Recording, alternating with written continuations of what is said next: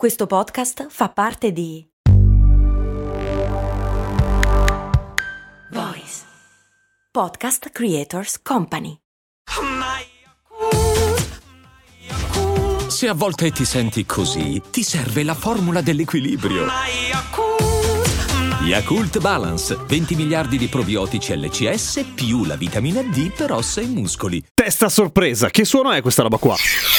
È il meraviglioso canto dei nastri dei pacchi regalo quando si arricciano, quella roba che fai con la forbice, super soddisfacente quando impari a farla. Un po' come quando da bambino impari a tagliare con le forbici ferme la carta da regalo, che fai stupendo. Ma qual è il principio fisico per cui si arricciano i nastri dei pacchi regalo quando gli fai quella roba lì con le forbici? Ci sarà una spiegazione casereccia, insomma, una cosa data dal buonsenso? Forse anche, ma ovviamente c'è una ricerca scientifica anche su questo. Tra l'altro incredibilmente recente del 2016 della PNAS, ovvero della National Academy of Sciences of the United States of America, che ha speso dei soldi per fare questa cosa e io, raga, vi sono grato, perché se no non avrei potuto fare la puntata di oggi con tutti i dati che riesco ad avere. Perché si arricciano i nastri? Un po' come i peli, anche se in modo diverso, nel senso che i peli o i capelli non bisogna arricciarli con la forbice o con qualche lama, ma nascono già così per le persone fortunate che hanno i capelli ricci. Gli altri si attaccano o fanno la permanente, che non funziona come la forbice, ma andiamo per parti. Come si fa ad arricciare un nastro? Facendo scorrere il nastro sul filo di una lama, stringendo dall'altra parte con un dito, generalmente il pollice, muovendo muovendo la lama verso l'alto, fate scorrere il nastro, fa quel rumore lì bellissimo dell'inizio della puntata e il nastro si arriccia. Com'è?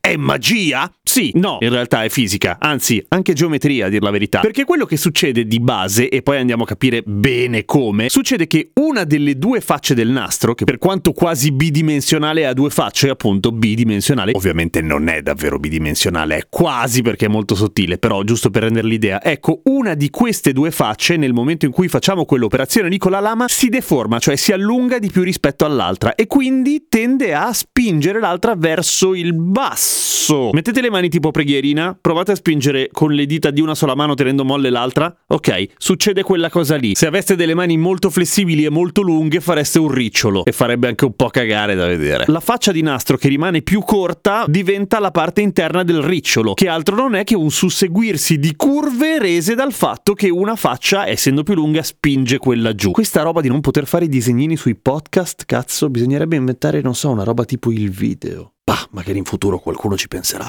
Comunque, per renderla molto semplice, quello che di base accade quando tiriamo la lama sul nastro è che una delle due facce del nastro diventa più lunga dell'altra e quindi si deforma e quindi si arriccia. E ci voleva una ricerca scientifica per fare sta roba? Era abbastanza intuitiva? No, però con la ricerca scientifica, siccome sono scienziati, sono arrivati a dei numeri noiosissimi e facendo tutta una serie di prove e si sono resi conto che sono tre i parametri sacri dell'arricciamento perfetto del nastro del pacco da regalo. E di conseguenza quanto numerosi sono i i loops che fa il nastro attaccato al regalo. Cioè, intanto c'è da spiegare una cosa. Quando fate il gesto della lama, la faccia che si allunga, quella che si deforma del nastro, è quella che sta verso il vostro dito, non quella che sta verso la lama. Perché piegandosi su una lama, quindi un angolo estremamente acuto, evidentemente, è lì che la parte fuori deve allungarsi per accompagnare la forma di quella che sta verso la lama, ok? Quindi quello che determina l'arricciamento è 1. Quanto è affilata la lama? Nel senso, quanto è acuto l'angolo a cui si deve piegare il nastro. Poi 2. La velocità. Tu dirai, più veloce lo fai, più si arriccia. E invece no, non cambia tantissimo, ma la verità è che se lo fai più lentamente, non troppo ma comunque un po' lentamente, dai più tempo alla plastica del nastro, perché è di plastica, di deformarsi. Per cui si deforma di più se lo fai piano. Più si deforma, più stretto il ricciolo. Poi 3. La forza. Più forza applichi ovviamente, più deformi un lato del nastro e più stretto sarà il ricciolo anche lì. Ma attenzione, per trovare la forza giusta rispetto alla lama e alla velocità che stai applicando a quel nastro, spesso dovrai cercare dentro di te. È un percorso che può durare anni, fatto di sofferenza e di pacchi buttati.